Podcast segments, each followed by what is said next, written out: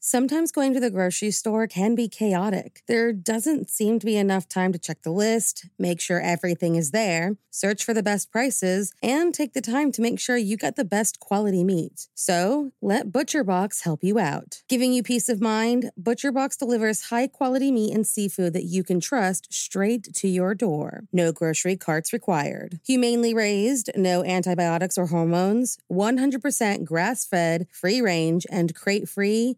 What more can you ask for? What about free shipping, customized box plans, exclusive member deals, recipe inspirations, tips, and tricks? You really can't go wrong with ButcherBox. Sign up at butcherbox.com slash morningcup and get our special deal. ButcherBox is offering our listeners a free for a year offer plus an additional $20 off. Choose salmon, chicken breasts, or steak tips free in every order for a year. Sign up today at butcherbox.com slash morningcup and use code morningcup to choose your free for a year offer plus get $20 off your first order. Today's podcast is brought to you by newspapers.com, the ultimate destination for exploring the mysteries of the past. If you're fascinated by true crime, get ready to dive into the stories that made headlines. Newspapers.com offers a billion pages of historical newspapers from the US and beyond, and you can search the entire collection in seconds. Their vast newspaper collection is a goldmine for eyewitness accounts, crime scene photos, news reports, and more. Whether you're interested in famous crimes or long forgotten cases, newspapers.com gives you a front row seat to more than 300 years of history. For our listeners, newspapers.com has a special offer. Use the code Cup of Murder for an exclusive 20% discount on your subscription. That's promo code Cup of Murder at newspapers.com. Sign up today and start unraveling the true crime mysteries that keep you up at night. There were two more murders 15 miles when away. police in the arrived, Silver they found section the of telephone Montana. and electricity lines described by one investigator as reminiscent of a weird religion. Morning. Cup of murder. Going off to sleepaway camp, especially for the first time, can be extremely daunting for a young child. You get homesick, and though you know fun is in your future, you can't help but miss the comforts of home. On June 13th, 1977, three girls who had all the fun in the world just around the corner were brutally killed before their Girl Scout camp could even fully begin. So, if you like your coffee hot but your bones chilled, sit back and start your day with a morning cup of murder. Camp Scott in Locust Grove, Oklahoma, 50 miles from Tulsa, had been operating as a Girl Scout camp for almost 50 years when it prepared for its newest group in 1977. It was idyllic, loved and cherished by all who came to stay, and sat on 410 acres of densely wooded hill country. The girls had the chance to fish, make friends, and camp under the stars in a series of tents named after Indian tribes. During the first two weeks of June, more than 130 campers were going to be staying in this camp, and months before their arrival, the counselors were doing on site training to prepare. It was during that training that one of the counselors noticed that her tent had been ransacked, donuts stolen from their box. When she lifted the lid, there was a handwritten note inside that vowed to murder three campers. Assuming it was simply a prank, they continued their training and welcomed the new campers on June 12, 1977. That night, after all of the parents and buses went away and the girls found their new bunkmates, they all settled into their tents and prepared to wait out the incoming thunderstorm.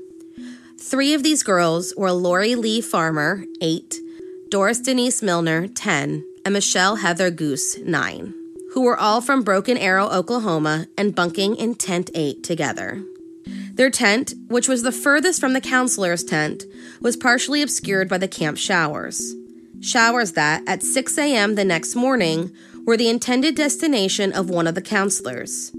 That's when she happened upon one of the girl's bodies, still in her sleeping bag, lying in the nearby forest. It wasn't long before the other two girls sleeping in Tent 8 were found on the trail leading to the showers about 150 yards from their tent. All three girls were raped, bludgeoned, and strangled to death. A large red flashlight was found on top of the bodies and contained the only viable fingerprint on the lens. Inside of the tent was a bloody footprint. With very little in the way of clues and needing to keep the remaining campers safe, parents were called and buses began shuttling the remaining girls and their counselors away from the camp. As investigations began, they discovered that none of the girls, nor the counselors, heard any sounds that remotely sounded like a vicious murder. One counselor heard a noise but chalked it up to the traffic in the area and the thunderstorm. With no leads and the fingerprint and shoe print not leading to an identification, the Oklahoma Girl Scout murders was heading into unsolved territory. That was until a man named Gene Leroy Hart was arrested. Gene had been at large since escaping from the Mayes County Jail, where he was serving time for kidnapping and raping two pregnant women in 1973. He had been raised near Camp Scott and was arrested within a year at the home of a fellow Cherokee medicine man. He was tried in March of 1979, and though the local sheriff was certain he was guilty, a jury acquitted him of any involvement in the Girl Scout murders. Just a few months later, on June 4, 1979, Gene Hart, the only ever suspect in the Oklahoma Girl Scout murders, died while jogging in a prison yard. Two of the families of the victims later sued the company running the camp, claiming that the threatening note and the distance of the girls' tent were cause for negligence.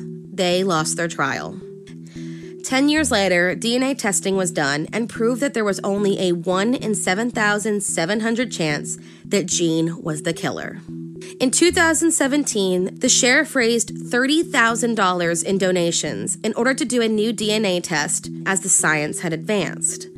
The families, in the meantime, continue to try to make changes to the laws, create support groups, and even found organizations to help parents of murdered children.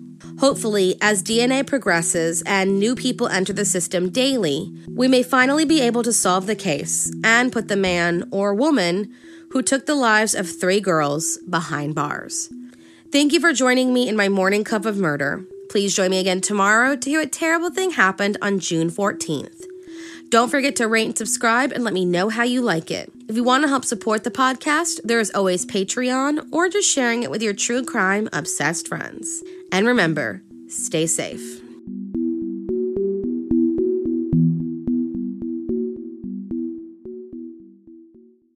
Thank you for listening to Morning Cup of Murder. This is a daily podcast that tells you what happened on this day in true crime history.